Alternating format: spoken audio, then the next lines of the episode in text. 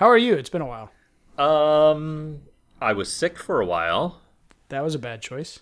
That was yes, definitely. Like, oh, I went and saw Neil deGrasse Tyson. Oh, really? Oh, I did hear that he was he is here, right?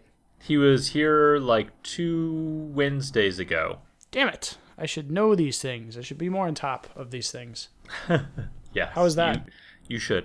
Actually, uh, so the funny thing about that is um, we knew that he was coming, and so my sister kept sending me emails like, oh, Neil deGrasse Tyson is coming like in three weeks. Are you ready? And I was like, uh, I'm just going to ignore you because I don't have tickets and their tickets are really expensive, and so I am just going to ignore you. And then, like, the next week, she sends me an email like, hey, uh, you know, remember? I'm like, uh, I don't have tickets, so I'm not going to remember. And then, and then, like, the day before, she sends me an email saying, do you want to get dinner before? And I'm like, I don't have tickets, so I don't know what you keep talking about. And she's like, I bought tickets for both of us like three months ago. and I'm like, what? Seriously? and she's like, yeah, you repaid me for the tickets. so we had this conversation. You got tickets. Like, wow, seriously. Uh, so we went to see Neil deGrasse Tyson. Fantastic. Yes, Well, that was a nice surprise that you bought for yourself. that's right. It was a complete surprise. Um, yeah, it feels like I do that more and more now. Oh man. Just completely forget about things like that. Well, Um, You know? yeah, it was. I'm getting old. I guess you, well, uh, there's just a lot on your mind. there is a lot on my mind. Where Yeah, was uh, where did he talk? It was a Michigan theater. Okay. Yeah, we were up in nosebleed seats, which were, you know, still okay. We could see him In the Michigan theater. In the Michigan theater. Not that big. No, but there is like um there's the mezzanine, then Yeah. there's the balcony, Yeah. and then there's the second balcony. Right. And so we were up we weren't in the second balcony, but we were in the high balcony. I imagine he wasn't doing a lot, you know, with like facial expressions that you needed to be seeing Right. Right. in order to really participate Appreciate. or, or appreciate the talk. Yeah. Yeah, yeah. Yeah, you know the the funniest thing I think about the talk is that he started off basically saying Pluto is not a planet. End of story. Everybody who thinks it is, just go away, please. uh, which is, you know, okay. And so half the people left. Half the people left. No, no. I think a bunch of people actually agree with him, you know, because they're Neil deGrasse Tyson fans. But the funny thing is, a week later, pretty much to the day, I was at the National Academy of Sciences for Space Week, and the person who was giving the talk that evening was Alan Stern mm-hmm. who is the PI of New Horizons, which flew past Pluto and took all of the cool pictures of Pluto. Yes, which he- launched when Pluto was still a planet. It launched when Pluto was still a planet, and Alan claims that Pluto is still a planet. Like, he refuses to actually acknowledge that Pluto is no longer a planet. And he showed a slide that had all of the picture, all of the planets, and, you know, so it has like Jupiter, Saturn, and he arranges them by size. Jupiter, Saturn, Uranus, Neptune, and then, you know, Earth and blah, blah, blah. And Pluto is somewhere like right in the middle, and there are probably 40 planets on his chart now because all of the Kuiper Belt objects that we have found that are even close to Pluto's size, he considers those planets Okay, now. that makes sense. Well, it doesn't make Well, sense. okay, but- but I mean, what? So that's the point. It, it doesn't matter. Who cares? I mean, Right. people care, but who cares? right. It's just a name. You mean planet or no planet? Yeah, whatever. Yeah. It's a it's a it's a big rock. It's, That's it's that's cool to check out with some cameras and some instruments. Yeah, so I I tend to agree with you that it doesn't really matter, and it's sort of funny. It's just sort of a funny fight. Yeah, I that guess that's true. that they're having. Um, yeah, but in ultimately, it doesn't really matter. but people people get very sensitive about the whole planet not planet thing. Yeah, but for stupid reasons. That so I, I get on I get on Lindsay just in general about stuff like this. Like, you know, why do you really care? You really care because Pluto was a planet when you were a kid. Yes. And now it's not it that that doesn't matter. Tradition like that is stupid. I just I can't even Yeah, wow. whatever. Wow. I think uh, Tradition a like more that compa- is yeah, tradition. I mean, tradition in general, I wouldn't say is stupid, but tradition like that, just because it was this way, and there's Right. no other compelling reason for it to be this way still. No, I don't think that's. I, I think it's dumb. yeah. But I think the the Alan Stern slide, the 40 planets, I, you could make an argument that it would be kind of well, I don't know, maybe not, but I, I think our solar system would be more sexy if it had 40 planets instead of just eight. But but realistically, it's not forty. It's like three thousand. Well, yeah, exactly. Right. That, But- uh, you know, but again, it doesn't really matter. Right. And and how do you really compare a planet like Jupiter to a Kuiper belt object that is smaller than many of Jupiter's moons? Yeah. Oh, yeah, for sure. Uh, I mean, you could even the same thing. How do you compare the gas giants to the terrestrial planets? Yeah. I mean, they're totally Yeah. different. So maybe maybe our solar system has four planets, and then four kind of rocks. you know, rocks, big rocks, yes. and a whole bunch of little rocks. Right, right, right. We are the I guess we are the largest rock planet in the solar system. That's right. right. Uh, uh, yeah, that's an interesting way of Well, except looking for at it. Except for Planet X or Planet Nine or whatever it's called these days. the one that is way out past, Yeah. like in the Kuiper belt, but is bigger than. Big ten times the size of Earth or whatever. Is it? Is it really? I think those are the estimates. Huh. That's crazy big. It is crazy big. Yeah. And if it's like so far away that we'll never see it, does it count? I, yeah, I mean, I think there are lots of planets that we never see around other Yeah. stars that you can't directly measure. But I guess Oh, that's, yeah. I guess that's different though. I don't Yeah. know. I mean, that's that's the whole point, right? What's the point? They're all just rocks orbiting the sun. Well, it, it actually, or or not rocks Or not orbiting the rocks. sun, right? I mean, it gets into the point of like, what is the purpose of classification? We have these arguments in science all the time. So, for my vernacular, it would be like, is something a substorm, or is it a sawtooth oh, event, God. or is it a blah blah blah? You know, and what's the point of classifying things, putting things into a box? Yeah, I, and that that's exactly what it is. And I think well, I think the point of classification is to enable communication, effective communication. But Yeah. when you start the process of classifying things, you are by default, you know, defining drawing a line in the sand. And mm-hmm. this thing is on this side of the line and this other thing is on this other side of the line, even though these two things are incredibly similar. You know, Yes. you basically are removing the possibility of a gray area when everything there's always a gray area. Right. So you know, for the most most part, you're removing ambiguity, or you're trying to am- remove ambiguity, so you can be a, a more effective communicator. But ultimately, you know, one of the penalties of doing that is having these things that are kind of straddling the line. Yeah. And you actually can then make communication harder by classifying things. Right. In the case of Pluto and fighting. Right, right. And saw teeth and substorms. Bringing back good memories from from graduate school. Yes, yes, exactly. Very important memories, too, Yes. I would imagine, Oh yeah. because people actually care. uh, so you finished reading Seveneves. I, I did. I did. I finished listening to Seveneves. Ah, okay. Uh, and it's been a couple weeks now. Yeah. Amazingly, my life has been different without it. Is Because it it really? took so damn long. Because it's like 4,000 hours. It's Of it, audio it or was something, right? 31 hours of audiobook, Yeah. which is which is like two and a half times the standard audiobook length, at least for the books that I listen to. Hmm.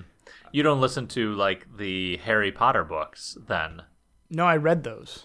Yeah, But- but those are those were incredibly long audiobooks also. Yeah, I'm sure they were, but they were still no. Com- I mean, I would think what Seveneves was like 900 or 1,000 pages. Yeah, The longest yeah, Harry Potter was 700, so yeah maybe pretty close, but but still. Right. Yeah, it was Yeah. it was a long book.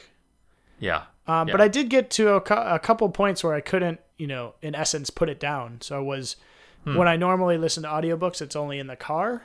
And Yes. Yeah, pretty much only in the car. And in this case, there were times when I'm like, okay, I'm just gonna lay on the couch for two for two hours tonight and be completely useless and Yes. uh, and listen to this thing. Yeah. So what were those points? That or should we? really at the end of part two.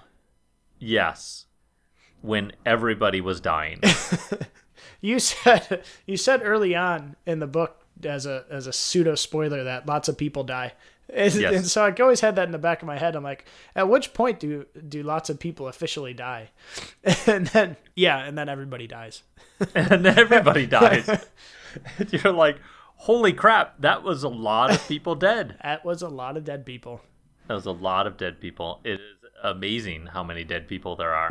I mean, you would think that the the most horrifying thing would be so the hard rain part, where the vast majority of people still on Earth are actually dying, and so like you know you wipe out what something like uh seven billion minus two thousand or something like that. You do that within a couple of pages, right? Yeah. Oh yeah. It's very quick. So that's that's a lot of people dying. But then those 2000 people get dwindled down pretty harshly also. And that seems like it's more compelling. yeah. Oh, for sure. I mean, because that's the focus of the book, right? Right? Is getting Right. all getting these these few people up into space and saving them, Yes. and that doesn't really work. Right. Right. and so do you think okay, do you think that um I guess a bunch of different things, but do you think that ultimately like it was a miracle that they actually survived at all? Or do you think that um their intention so so I think that there was some discussion in the book about um, like what is the purpose of this whole let's get as many people to outer space as physically possible and give them some chance for survival. Is was that simply to like give people on the ground hope? Or was that actually realistically they were trying to do something to save humanity? When you mean they so i think the i think the political side of it was just to give hope. Hmm. Um, but i think the people that were initially in the air yes. thought that there was a real chance for that to work. Yeah. Um, Yeah. and i think you know i mean i guess it depends on how you look at it. It did. Eight people survived. Eight people yes. You know yes. which was enough. Spoiler alert. Yeah right. Um, obviously. Eight, eight people live. But uh you know like and and then the reason i mean i thought that was the most interesting part of the book. I, unfortunately i was really interested in the book from a scientific standpoint and like seeing how these problems were dealt with um, as they came about. But you know what got me really into the book and got me really um, thinking about the book was you know was the political part of it when like um, jf jfb showed up in space. It's like what what the hell?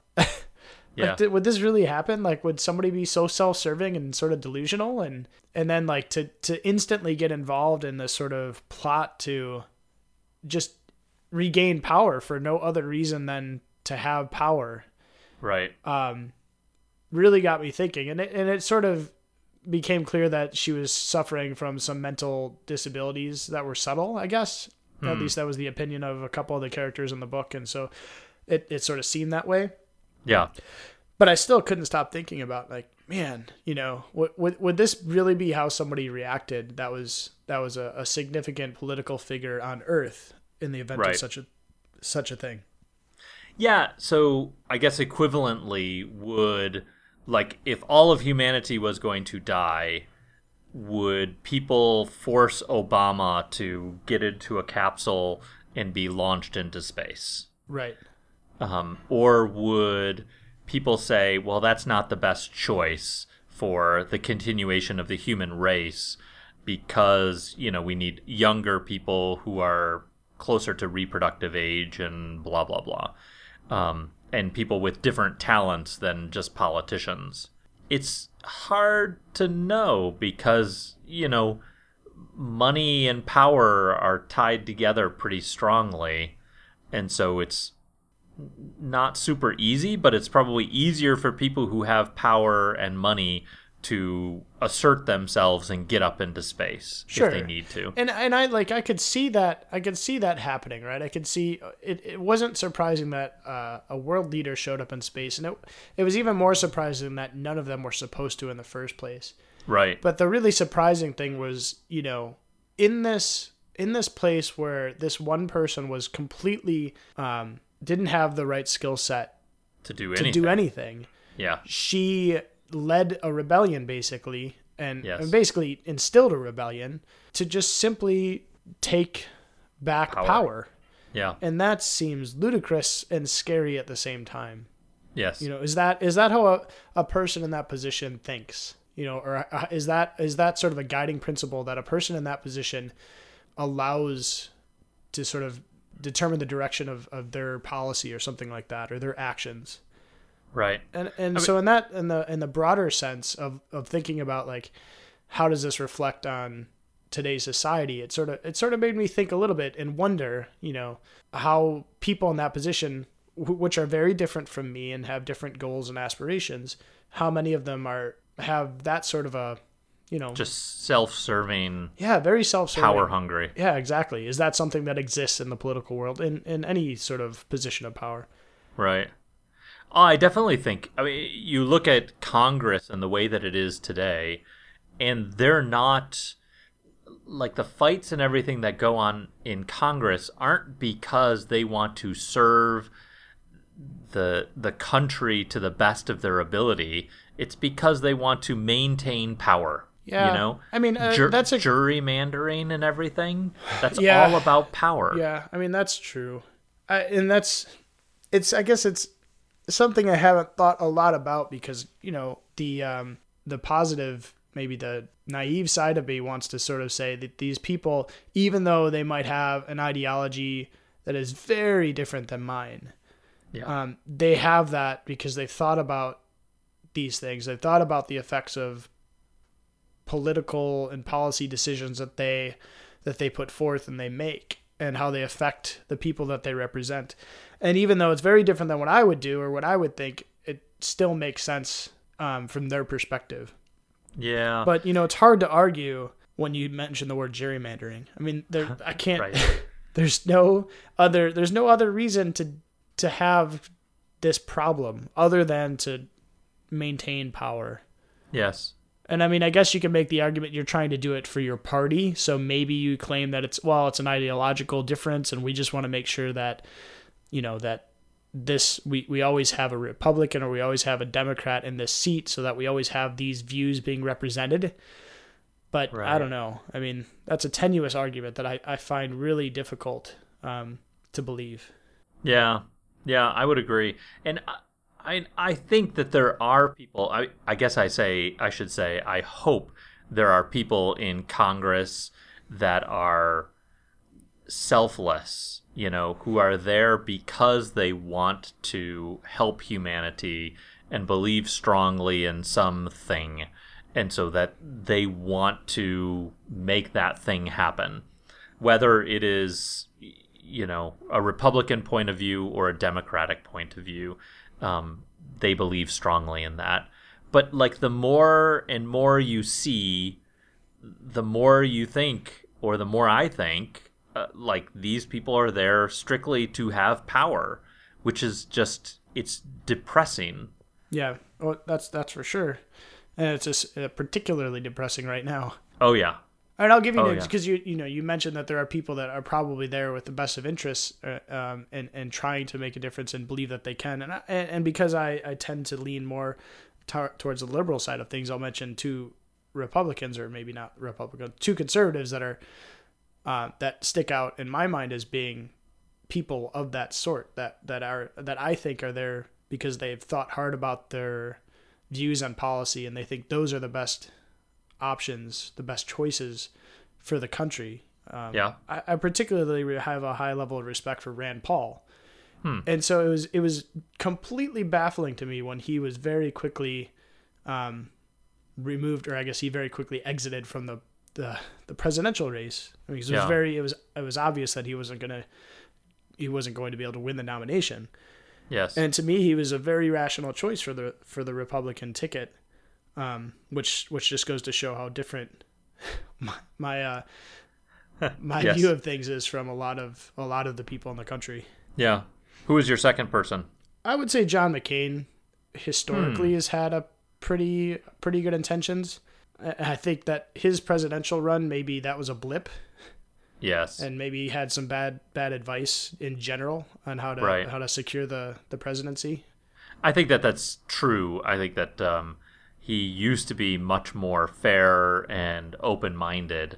And then when he ran for president, everything got shut off or something. Yeah, yeah. I don't know. And there's been times in the past year, I think, and I can't remember specific instances now, of course, but I think that there's been times when I've noticed that he'll say something or make you know make a speech on the floor, and it'll be clear that you know he's doing this because he believes it's the correct Thing to do. correct thing to do, and it, it goes against what a lot of his his conservative um, teammates might might want. I have this issue that I think that the Democrats are more like the more liberal you are, the more you care about humanity and you're doing things for idealistic points of view and it's not just power. And Joey just completely just goes, "You are so naive." all the time. Yeah, Like she just thinks that all politicians are just out for power. Yeah, it certainly seems that way more and more these days, Yeah. and especially right now.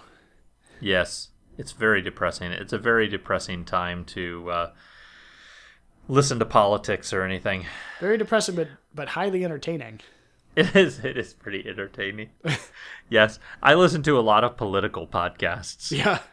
Yeah, So you're you're both entertained and sad all day long. Uh, that's exactly right. I, you know, you get infuriated. That's what I listen to when I run, and just fury, fury, political fury. I can't imagine a worse hell. Listening to political podcasts. Yes.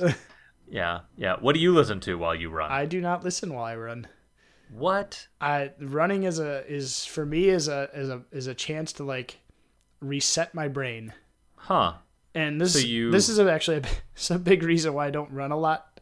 Um, because what I've noticed over the course of training for different races and things like that over you know the past 10 years I've as you know I've done some rather long races and Yes. um, so I had to do rather long training runs and, and for me it's like the first three to five miles my brain is just all muddled and I'm really stressed and I'm like I can't believe I'm taking time out of my day to go do this and I I should be working or I should be hanging out with my family Yeah.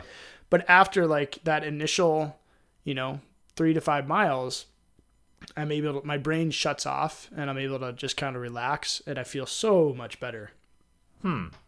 but if i do a short run i don't get to that point Right. if i do like if i just go that three four miles um i just I, I just i get back and i'm tired and i'm like oh i can't believe i just wasted 30 minutes or whatever so so for me it's like i, I kind of have to go you know five seven nine miles and then it really pays off for me mentally Yeah. but it's really hard to to go you know that far a lot Right, because that's that's an hour of time. yeah exactly it's Yeah. an hour a time and i Yeah. sink a lot more into that in aikido now but you know so this is all completely uh ridiculous and stupid but but that's the that's the mental process that goes through my brain Hmm.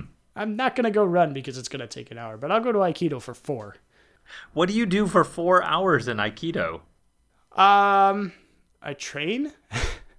uh, so Huh. I guess the longest I really go is is three hours of workout. So so like yesterday, Monday typically is my long day. I, I class starts at six, and there are three classes, so basically six, seven, and eight.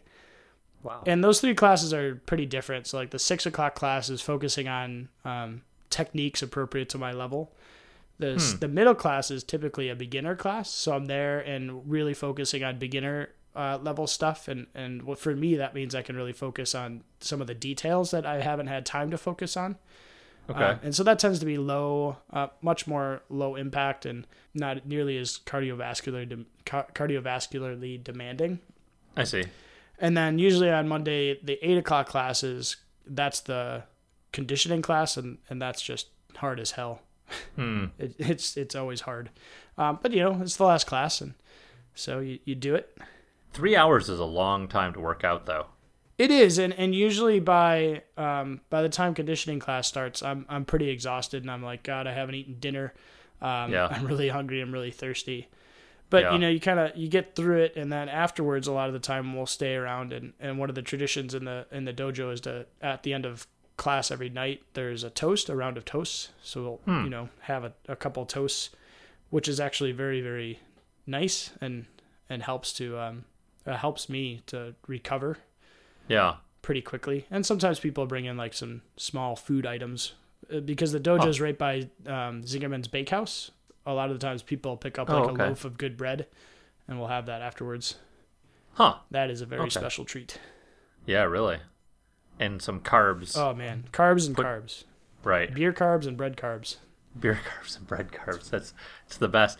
I don't think I've ever gotten more drunk than after running for like an hour or two, and then you come home and you drink. Um, I drink hard cider. You drink one or two hard ciders after a long run, and you know you're thirsty, you're exhausted, your stomach is completely empty, and then you are drunk as hell. yeah. But it you know, feels good because you've earned it. Feels good. Exactly. Exactly. Are you running? Ah, no. No, I'm not No. running. I'm not really. I ran once. I did about three miles when I went to my parents' house for Easter. Huh. I'm thinking about running. And you have an event coming up in two and a half weeks, don't you? Yeah, that sounds about right. Is it two and a half weeks now? It is two and a half weeks. Oh my God. Well, two two weeks in like four days. You're gonna destroy me. I think what's gonna happen at about six miles is I'm just I'm just gonna jump on your back. Say, go, Aaron. I don't think that will happen. of course, I, I have no ability to like fend you off because you do Aikido. Yeah, I don't know how that translates to uh, to running and fighting while Forcing somebody to carry yeah, you that too. We haven't worked on that technique. seven miles. yes. I uh, as I do so I've done this race um, the the trail half marathon now for I don't know the last uh, four years in a row except for last year I forget I used to do the full and then as I, I got a little bit older and lazier I, I backed off to the half which is Yep. just so much more pleasant um, and and what I've done because it's always early in the season too so even when I was focusing on running more I wouldn't have run very much beforehand Yes. anyway because Michigan sucks in March and It's April hard to run. yeah, it's cold. I don't want to run in Yeah. the cold. Right. Uh so so this is just I mean really I always treat this as a as a long it's just a long uh training run. Huh. I'm not really training for anything, but it's a Right. it's it's just a long workout. Um and we'll get through it. My buddy reminded me though of my my first position on such things this weekend when he's like, you know, if it's just a training run, why are you paying money to do it? I'm like, well, that is a good point. Yes. Um, And my answer to that is if I didn't pay money, I would not you wouldn't do do it. it. Exactly. exactly. So, Uh, the last, the only half marathon I have ever done my entire life, I actually missed it um, because uh, I forgot to register. oh, really? And uh, I realized like two days before, oh, I really need to register for this thing. and then I went on and it was completely full, Yeah. so I couldn't do it. Yeah. Um, so I forced myself to go and run a half marathon anyways, um, without anybody around me or anything. Yeah. That was last year. that. I don't. Did you tell me that? I don't think I knew that you missed the registration, or maybe I did, and I've since forgotten.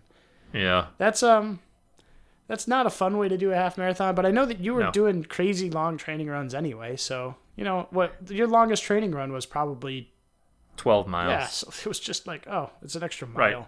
It's an extra mile. What so you should have done deal. is just run the extra mile for that training run. Then you could have skipped the half marathon. yeah. exactly. So uh, this last weekend, I ran almost nine miles. Oh man, you're gonna kill me. How'd that go? It was cold this Uh, weekend. It was chilly. It was windy. And snowy. It was windy.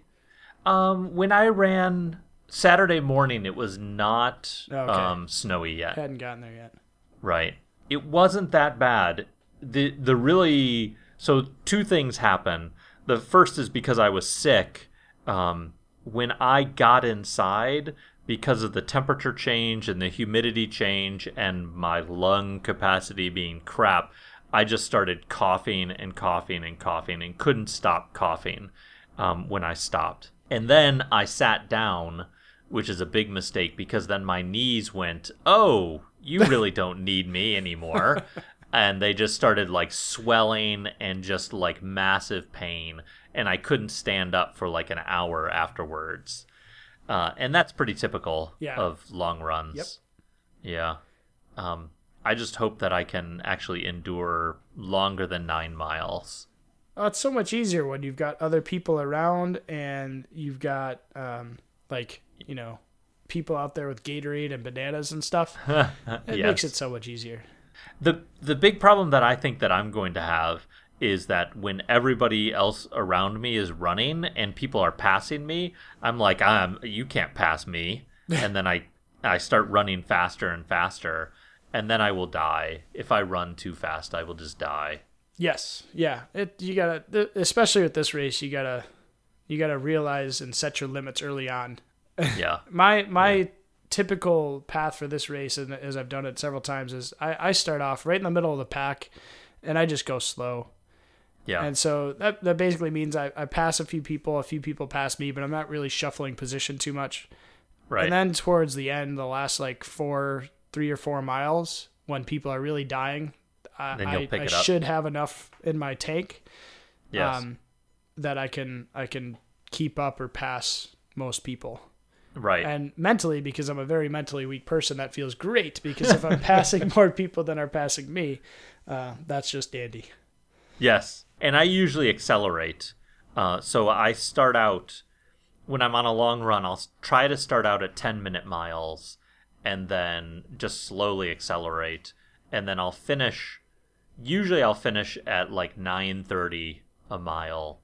Uh, but like this weekend, for some reason, I started off at about 9:15 and finished at about nine. That's fantastic. Yeah, yeah. I felt like I was going way too fast, and I just kept telling myself to slow down, but then I kept speeding up. That that I think that means you're in, you're in good shape. yes, or I was really looking forward to some alcohol. That is also uh, a very helpful thing to have a goal to look Yes. forward to at the end of the race. yes, yeah, yeah. Do they actually have alcohol at the end of this uh, Pinckney whatever? This race? one they do not, um, Oh. because you'll be done by like I don't know nine thirty. so it's a little bit early in the day. Well, you know, with a pancake, you can have some some uh, cider. Mm. Yeah, Mm. yeah. there we did do a um Joey did a 10k and I did a 5k like last year or the year before where it was like a pancake breakfast thing and it started off at 8 a.m or something like that and so you were finished with the 10k you were finished by like 9 and they were giving away um hard cider and so we we all drank hard cider with our pancakes Yeah, you might as well. yeah why not you, Why not? You've earned it. Right. And then you have to sit around for about an hour or so waiting for you to stop being drunk so you can drive home. or you have to eat so many pancakes that it just absorbs all That the is alcohol. my recommended course of action. That's definitely happened. Definitely happened. There are a lot of pancakes. Yeah. I never really got the the drinking alcohol after the workout. So when I was a younger, when I was in high school, I used to do a bunch of triathlons, and and after the big ones like um, Chicago Triathlon and a couple other ones, there was always a beer tent at the end. I'm like, this hmm. doesn't. There's no. That doesn't make any sense. And I didn't Yeah. like beer there anyway, but I'm just like I couldn't imagine drinking alcohol right now. All I want is water, a banana, Yeah. and a cranberry muffin. but you know, like so, I tried it. I, I did a marathon in Utah, way the hell back now, in 2004, and I didn't train at all. I like I haven't trained for this race. I trained even less for that race. Wow. So I didn't run. I don't think I ran once in three months before that marathon. Holy and uh, crap. I got finished, and I was I was so destroyed. And so we went out to dinner with Lindsay, who had also done the race, and I'm like, well, I've seen people do this. Maybe it's awesome. So I ordered a beer, and I'm like, this is the worst thing ever. Why would anybody do this? But now, in my old age, I I could go for the beer after the race. I don't, Yes. I don't know what's changed.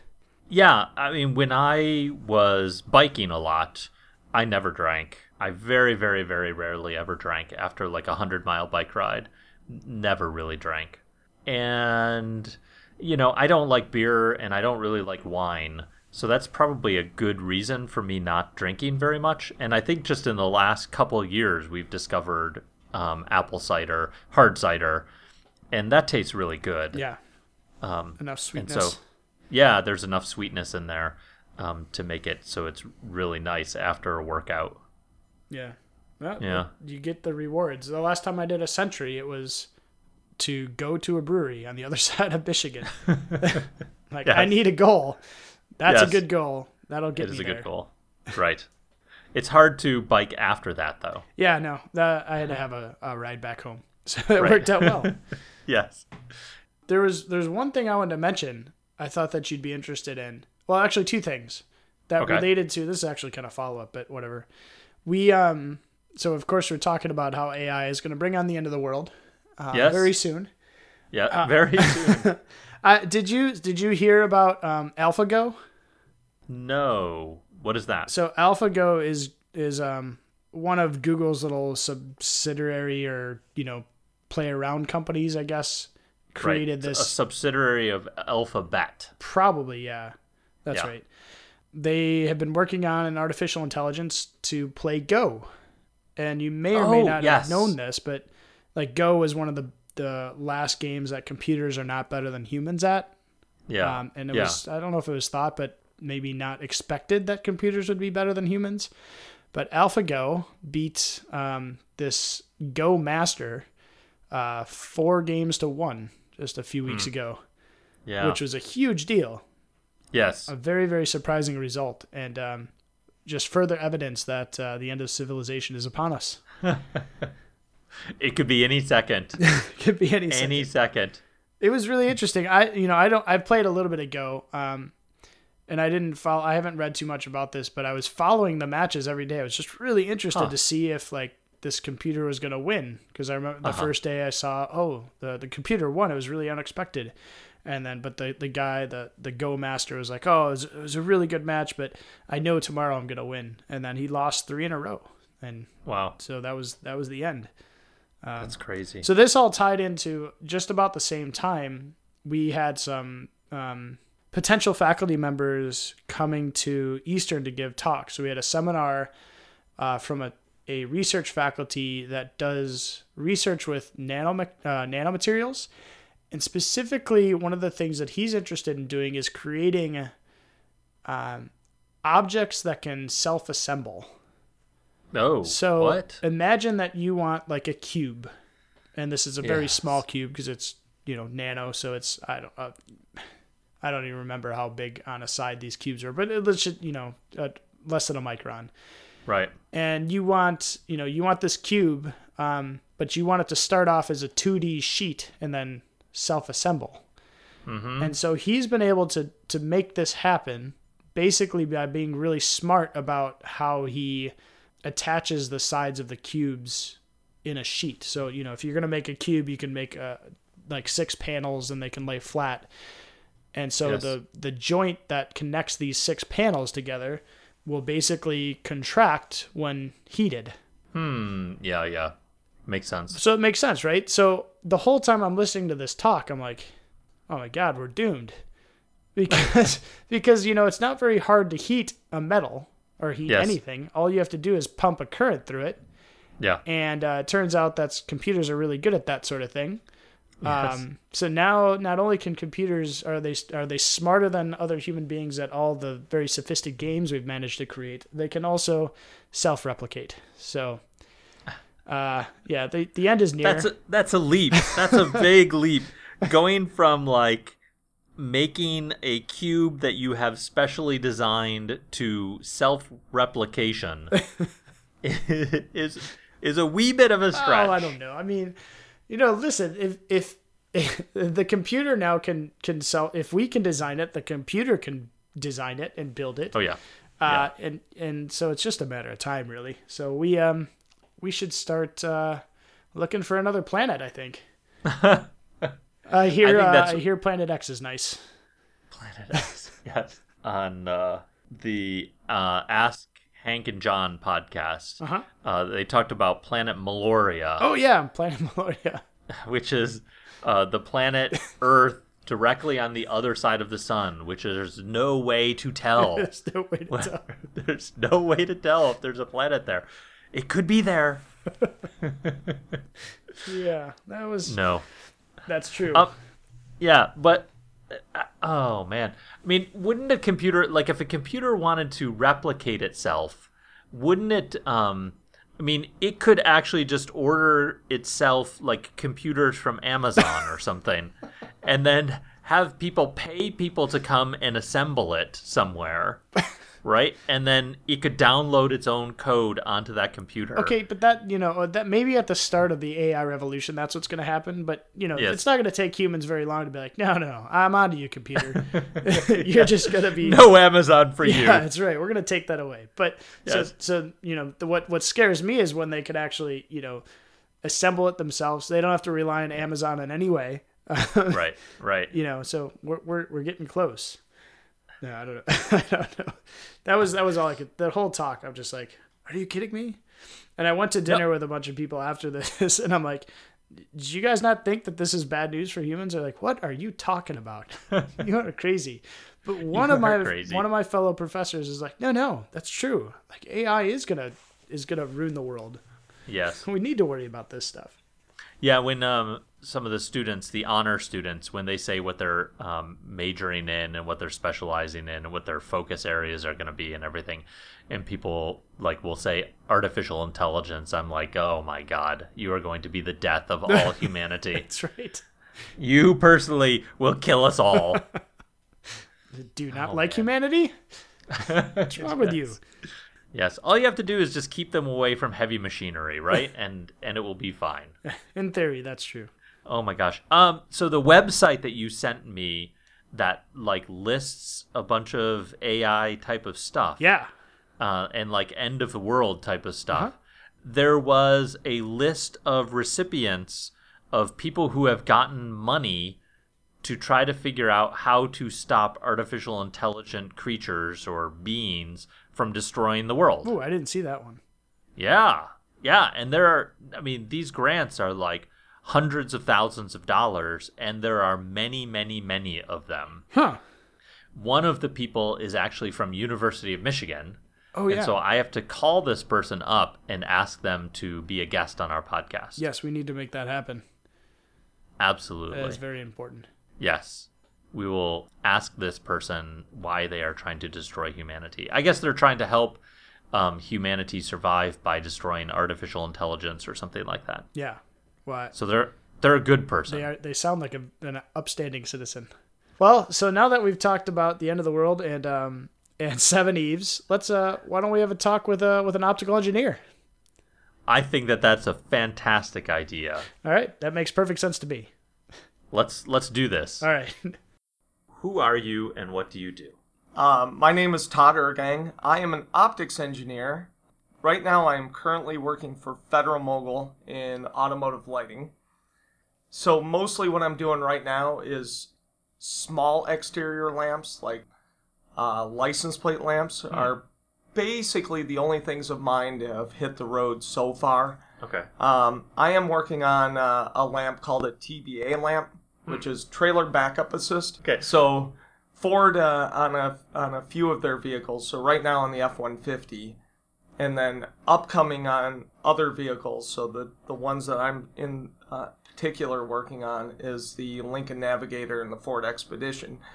Uh, they are also going to have this trailer backup assist function, and basically what it is is uh, I don't know if you've ever put a trailer, uh, if you've ever had a trailer on the back of a vehicle and tried to back it up. Yes. Yeah. For our balloon program, we haul around a trailer all the Yeah. time. Yeah, Yeah. very difficult to back up. It is like very difficult. very difficult. very easy to get T-boned and all that. So Yes. so they've got this new feature now where they actually use a backup camera looking down at the trailer hitch and you use a uh, essentially a joystick now Huh. to keep the trailer exactly where you want it. So Really? yeah, you back up, you use this little joystick to keep it straight. So if you're trying to back into a parking space, you know, Uh-huh. and turn into it, you can just use the joystick to back up into it. Where can I buy one of these? I'm so I'm so confused though.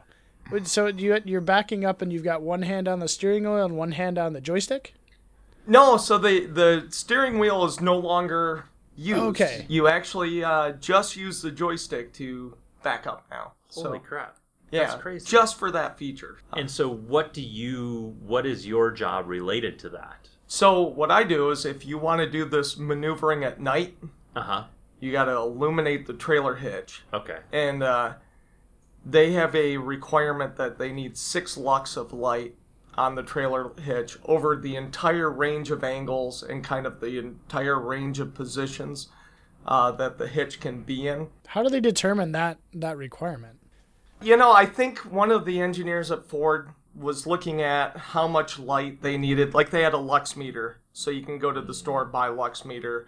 Photographers use them pretty regularly to try and get a measurement of you know how much flash they need or Right. uh, whatever when you're taking pictures indoors. Yeah. So you can get a lux meter that'll give you that measurement of lux. And I think the engineer who came up with that said, well, I need to have uh, six lux for my camera to be able to resolve sufficiently the features on the hitch. Like I think they have a little strip of tape on the trailer hitch that you apply, and it's got stripes on it. Okay. And they use the position of that striped strip to figure out where the trailer There it is. is. Right, right. Okay. Cool. Yeah. And then you could basically you can try to do the navigation stuff and then turn down the light a little bit and then try to do it and turn down the light a little bit and once you start failing then you say well that's the minimum requirement Yeah, and they probably put some safety A factor on it. You know, right Yeah, yeah. because it's going to be your light bulb will get dirty and stuff It will. Yep. Uh, it is on the back of the vehicle, so you know, big lens on it that's got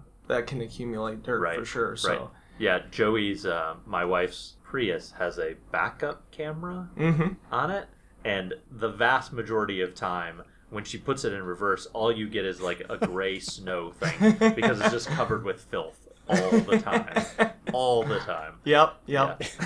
You guys do have particularly dirty cars all the time. We we do right now. Somebody told me that my car was filthy right now, and I think it's the cleanest it's been in months. You haven't been paying close enough attention to my car. right, right, exactly, exactly.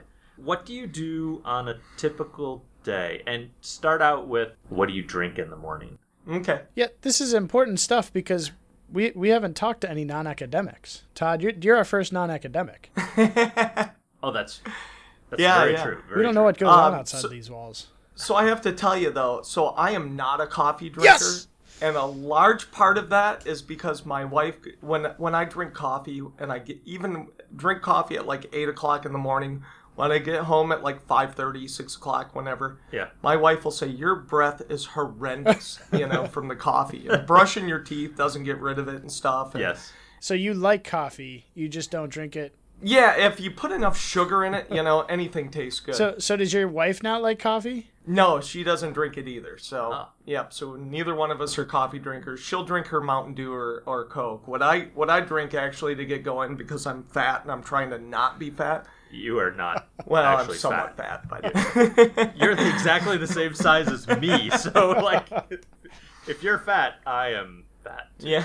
So so what I like to drink is just plain black tea. Uh, Earl Oh. Grey is usually what I drink in the morning to You're get going. sophisticated. Yeah, yeah. Oh, very nice.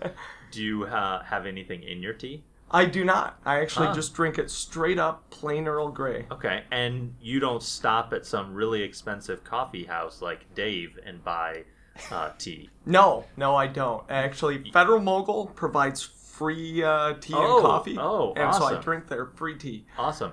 Academic institutions, the tea and coffee sort of sucks. Okay.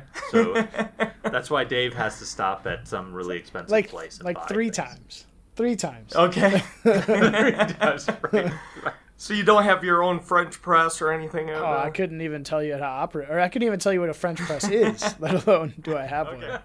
No. Yeah, some of the guys at GD where I worked before Federal Mogul Yes. had the French press. You oh. know, Oh. would get the fancy coffee. You know, and Very sophisticated. the little glass container with the little strainer and yeah, do yeah, that yeah. whole thing. you Yeah, know, my so- sister just gave me one. Okay. I feel like there's a, a department that one of us works at that has a very fancy cappuccino maker. so when you say us, Yes. you know, we academics, That is very true. Uh, so our department to promote conversation between people, especially like students and faculty members and stuff, every day wheels out a cappuccino or a espresso machine uh, at three o'clock every day, Okay. and they give free um, espresso. Like you can go up and make your own, and it's a pretty fancy machine. It's so fancy, I have no idea how to use it. You know, Aaron, can you say espresso Yes. again, please? espresso. Are you saying X like EX espresso? I feel like that's what you're saying. I, I am go- not going to make a comment on that.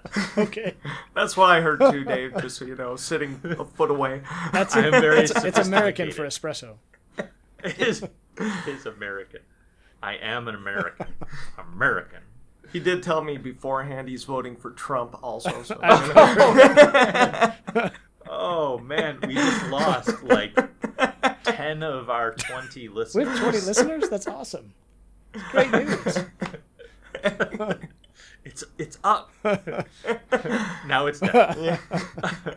okay, so you were describing uh, what you actually do on a day-to-day basis. Okay. So after you drink your Earl Grey tea, Yep. Uh, so it depends on the day. Yeah. Um, but like on a typical day, I'll, I usually come in and I'll just stare at my desk and space out for about 15 minutes. yes, yes, Yeah, it's if you've ever wake seen, up time. if you've ever seen Office Space, you know that's a yes, yes, that's what he describes. So usually I'll check email, you yeah, know, yeah. um, see if anything happened to come in the day before. And then usually what I'll do is I'll start working on whatever project it was I was working when I left the day before. Um, so as a, for example, today I came into work. Ford had asked me, we, we're working on a uh, license plate lamp Mhm. for the F-150 Raptor China version. Huh. And the problem is, is that even though I had the the China lighting regulation, we didn't have a lot of these. There's three light uh, regulations that actually concern the license plate, and I only had one of them Huh. when I designed everything. So Okay. we found out that they had some issue with the bumper as they had designed it was not meeting a regulation for the license plate that says you have to have uh, clear visibility 30 degrees outboard from the license plate like you have to if you were 30 degrees off to the left or the right of the vehicle you have to be able to see the entire license plate Right. and then it was something like uh, 15 up and 5 degrees down Okay. and the way they had designed this part of the step pad you know the covering that Oh, goes okay. over the bumper Uh huh. uh, was blocking that so we have to kind of move everything Huh. uh, in order to get it to where they can meet that requirement Okay. um, then they have another uh, requirement that says uh, if you go out 25 meters from the rear of the vehicle, 15 degrees outboard from the kind of the farthest extent, yeah. and then at a height 1 meter to 2.2 meters above the ground. Don't ask me where they came up with these numbers, but you can't see any white light to the rear of the vehicle that might cause confusion. So, so they don't want to see the the license plate lamp, the lit portion of it, in that zone. Okay. Um, so they had asked me, "Hey, can you verify that this license plate lamp that we have meets that requirement?" And also, you know, put some lines in CAD. Okay. Um, so I, I sat down, kind of struck out all the lines in CAD this morning Mm-hmm. um, that would show that any line from that 15 degree, 25 meters behind the vehicle, 1.1 uh, 1 meter to 2.2 meters above the ground, any lines from that region go through something on the bumper. So Todd, it, the way that you describe it, it seems to me that a pretty large percentage of your time at work must be spent dealing with any number of increasingly obscure regulations for whatever you're working on. So that that's part of it. You know, it really varies on a day to day basis. You know, depending on the customer and what they want and and stuff like that. And, and a lot of times, you know, so just as for example, yesterday I was working on this issue. You know, the the the customer wants to move the the lamps around. Um, they were asking me various questions about if we moved it this way, that way. You know, would we have issues with the meeting the photometric requirements on the license plate? Uh huh. So I worked on that for part of the day. I had another customer. So this is um, trying to think of what vehicle this is ultimately going in. Nissan, I think. Hmm. Everything what that I get is usually a program code. You know, so like they don't Right. tell you necessarily you're working on the F one fifty Raptor that you call it. You're working on the P five five two, Right. and then eventually somebody will tell you what that vehicle yeah. code represents. You Yeah. know? Yeah. So I was working on like the Nissan H42L, which I think is like the Altima, uh, Okay. a light pipe to go inside the door. So one of the things that we were doing, the the customer, which in this case is actually a, a company called MTech, you know, so we're we're a tier two supplier. So we Huh. supplied them like the light pipe, the light pipe, uh, the light engine, and the carrier that surrounds the uh, light pipe, protects it, you know, Okay. Keeps it, uh, uh, y- the part that you would mount to the door itself. Yes. Um, so we would provide that to essentially the door manufacturer, so the, the guys who make the door panel and the window and that sort of thing, and provide all that to Nissan. Yeah. So they were wanting to know how we were going to snap all these parts together and make it so they wouldn't rattle and squeak and Mm-hmm. you know wouldn't come apart while going over a bumpy road and that sort of thing. So Right. So one of my colleagues would would put little tabs on my light pipe and then I run a simulation to see what kind of performance we get out of that. performance? Yeah, and it always decreases the performance. You know, Okay. whenever you do something to kind of adulterate the optic, you know, it's going to decrease the per- performance. And then the question is just how much does it do- decrease it? You know, is Right. it so bad we can't live with it, or is it small enough that we could just increase the light int- intensity or whatever to to meet the requirements? So, Yeah. Yeah. so that was like something else I worked on. What do you love about your job? You know, um, so there's a couple things I really love. One is when you kind of get that new challenge, you know. So for this TBA lamp, it was the first time we had done anything like this. Mhm. Um, had to figure out how to kind of best implement it. And one of the things that I ended up coming up with for this particular lamp, because of the geometry of how the light needs to come out, Yeah. and you know, if you if you look at the lamp itself, you've got a circuit board, right? Mhm. That's got a couple LEDs on it, and then you've got some reflector um, that you need to use to to put the light where you need it to go, Right. and then a lens to protect all that stuff. In this particular case, because the board is kind of fat, you want it kind of fat because you're putting some bright LEDs on there. You need some area for the heat to dissipate so Right. that the LED doesn't overheat. Yeah. So they always want kind of the biggest area board you can put in it. Mm-hmm. What I ended up doing in that case was building a collimator that went over top of the LEDs. Then the board was between the collimator and the reflector portion. So I had I had a couple reflectors that would collimate the light to go towards the spreading reflector. And then I had the spreading reflector that would direct the light where I needed it to go. Okay. And we designed this such that you could pull it from one plastic piece. So I, I'm making three reflectors in one part. Huh. And it was a few different concepts I tried, you know, Yeah. before I kind of settled on that one as the best solution. Hmm. And we ended up uh, applying for a patent on that particular Very cool. uh, technology just because it's something no one else has done before. At least we couldn't find anyone else who had done that. so how often do you get these sort of really cool challenges? It's it's somewhat few and far between. You know, I, I've been there um, two and a half years now, and I'd say there's probably really three good patents that I've come up with. So, so th- I guess that's kind of answering both questions at once. You know, in in the two and a half years I've been there, I've come up with three good patents that I think are worth pursuing. Okay. okay. You've only been working there for two and a half years, and I know that you've been out of school for a little longer than two and a half years. Yeah. So, uh, what what were you doing before that? Before that, I worked at General Dynamics. Um, advanced information system. I was working on optics for military purposes. Mostly the project that I worked on for the bulk of my time there was something called IVT, which was imaging through volume turbulence. Um, and what we were trying to do was do long range imaging horizontally from heights that are close to the ground. Okay. So the, the scenario where you can kind that you can kind of picture where this would be most useful would be a, a sniper, you know, laying on the ground about a kilometer from the target he wants to hit, Okay. using a scope that when you look through the scope, it's just totally blurred out because the turbulence is so bad. Okay. Because heat rising from the ground or something like that. Yeah, Yeah. yeah. Okay. And what we tried to do was to, if you look at the turbulence at least certain times a day, the, there are um, what I'll call bubbles, you know, where you can actually get magnification. Hmm. Um, so if you're looking at, like, for example, a um, a resolution target, you know, so like a series of horizontal lines. Right.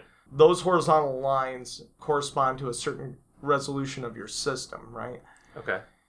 in certain parts of the day when the turbulence is kind of just kicking up, you'll get these bubbles that will actually magnify that resolution target. And so you'll actually be able to see better resolution on your target than you would with your optics alone. Okay. And in some cases, you can actually uh, go beyond the diffraction limit Huh. and get what they called super resolution imaging. Really? Yeah. Uh, the problem though is that in practicality of that, you know, the the the turbulence just gets so bad that it's so washed out over long distances, Yeah. especially close to the ground, that it's really not practical to do that. Hmm.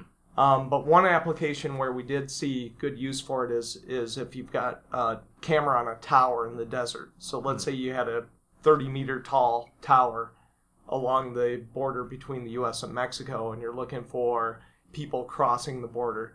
Okay. Especially if you're looking for people who might not be good guys, you know. You mean Americans trying to go to Mexico after Trump is elected? Is that is that the scenario that we're? Yeah.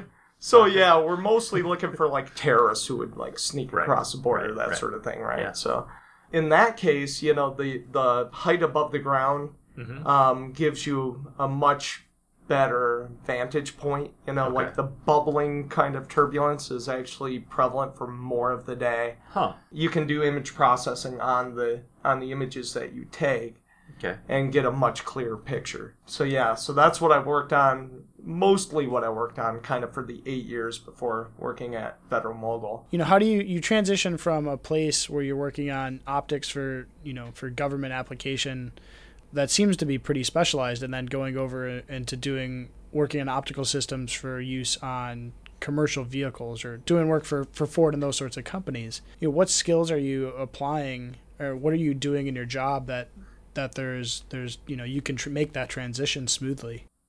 Well, so you know the funny thing actually. So before I worked at GD, I actually worked at Visteon. After Visteon had just split off from Ford, and uh, I had actually started my first job. So that was my first job out of college was Uh-huh. working at Visteon. I was designing headlamps and tail lamps, um, which is actually way more similar to the stuff I'm doing now than the stuff I did at GD. GD was more of the kind of leap, I think Right.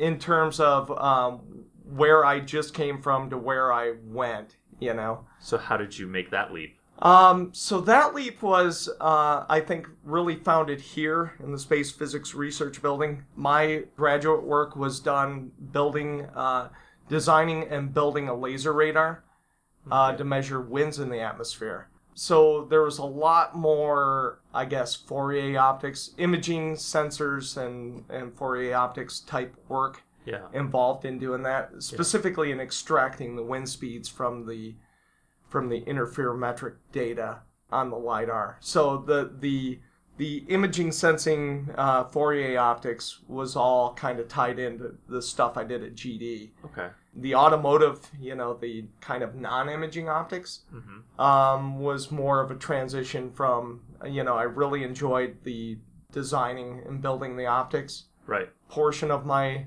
graduate work more than anything else. So the So the stuff that you're doing now and the stuff that you did at Visteon is more of the hardware of like how is light going to go from here to there. Yep. And the stuff that you did at GD is now that I've measured the light, how can I analyze it in some meaningful way? Yeah, exactly. Okay. Yep. Very interesting. Yeah. So it's not often that you get to use like both aspects of your um, degree. Right, right. Yeah. Yeah, and uh, you know, I've kind of uh, I've really enjoyed everything I've done. You know, like the the headlamps and tail lamps I actually got old after a while. Like I got bored. That was one of the reasons why I left Visteon was just on the production side of things. You know, you're not doing a whole lot of new stuff. Right. You know, like I developed this. Um, it was the first ever headlamp to use this particular bulb that they had come out with. And I incorporated that into a number of projects. So the first one was the F 150, the 2004 F 150 used this bulb. Uh, and then there were a few programs um, that used that, ex- that same bulb and relatively the same optics. You had to tune them, you know, to kind of Yes. fit the different package size and that sort of thing. But in essence, it was the same damn program over and over and over again. And I Right. got, got kind of bored with that. And I was like, all right, I need to find something new. Right. And that's when I transitioned over to GD. Hmm. And they really, when I came in, it was kind of funny because I expected them to kind of grill me on what I had been doing for the last five years at Yes. Visteon. Yeah. And what they asked me to do was to um, give my dissertation talk, essentially. Oh, really? Yeah, Huh. yeah. Very cool. Yeah, so that was uh, actually pretty neat. I had to break out all these old flimsies, and they're like, uh, "You don't have a memory stick or whatever to put in here." It's like, no, everything was all my stuff was actually on a zip disk. Zip disk, yeah. We just threw away like all of our zip disks like just a couple of months ago. yeah, yeah. That's amazing. And it was kind of weird because I, I I wondered why they were asking for my transcripts and all that because they Uh-huh. wanted to see, you know, that I'd taken Fourier optics and the Right. Fourier optics lab and. So did You you know, know so- what the job was going to be before you actually went in there? I actually had no clue. You know, Huh. the funny thing was when I was looking at the job description, you know, like Yeah. uh, I had I had uh, looked at at GD's website back in uh, I think it was like April of 2005. And they had a position open for what they called a d- diversity imaging researcher, and I was reading about it, and I was like, you know, the the applicant will be an expert on diversity imaging and all this stuff, and I'm like, I've never even heard of this, so that's right, right. that's not totally me not you. totally not me, you know. So I didn't apply for that job. And then a few months later, I saw they had posted a position where it was just, we're looking for somebody with a background in physics. And I'm like, okay, that is me, you know. yes. So I applied for that position, and, and their HR person called me and they said, Hey, the hiring manager would like to bring you in, but they would actually like to interview you for a different position. And it turns out it was the diversity imaging. Diversity position. imaging. Huh. Yeah. Interesting. So I was in the diversity imaging group, and I now know what diversity imaging is, you know. But, Right. Right. but at the time, I had That's no so clue. awesome. That's so great. Changing topics completely. okay. Um, what hobbies do you have? so I'm an avid bowler. Yes. Love bowling. Love softball. So bowling's my fall sport. Softball's my summer sport. Okay. Um, and then you know it's really kid stuff. Like I've been um, coaching both my youngest sons and my oldest son's basketball teams. Hmm. So you know, three days. Uh, actually, I've had three practices and three games a week Oh up gosh. until this just this past week. Oh my gosh. Do Yeah. you do you consider like that as a hobby, or do you too. consider that as a duty? I, A job, a- right? A, little bit of both, but you know, I've really enjoyed. Like, I coached basketball the first time four years ago Uh-huh. um, for for my oldest son, Mhm. and uh, and it was fun. You know, really Yeah. enjoyed it. Coached it again. Yeah. Um, you know, wasn't quite as fun because we didn't win as much. Like Right. the first year, we basically went undefeated Oh, because they happened to give me a stacked team. you right, know, right, right. Really good players, and then the second year, not so much. Do you um, do you play your son more than you should? Uh, you know, it's probably um, Yeah, I think that means You're yes. maybe a, maybe a little bit, but uh, it's one of those things. Like I don't think he actually got the most playing time of anybody on the team, Right, right. and I'm probably biased, but I thought he was the best kid on the team. Okay. You know, certainly from an all around perspective. I had better shooters. You know, I had uh, a kid who was taller and who could, you know, post up a little bit better. Okay. You know, and I probably had uh, a kid who's better rebounder. You passed over, you glossed over uh, something that was like uh, a little more integral in your life, Uh huh. uh, which is bowling. Uh huh. Like you said, oh, I love bowling, but I Yeah. don't think that that really fully captures yeah. the. I so I bowl from you know September through like April, right? Uh-huh. And then we bowl in various tournaments. Mm-hmm. And yeah, I've I've got a uh, two. I think my average right now is two twelve, so I'm a reasonably good bowler.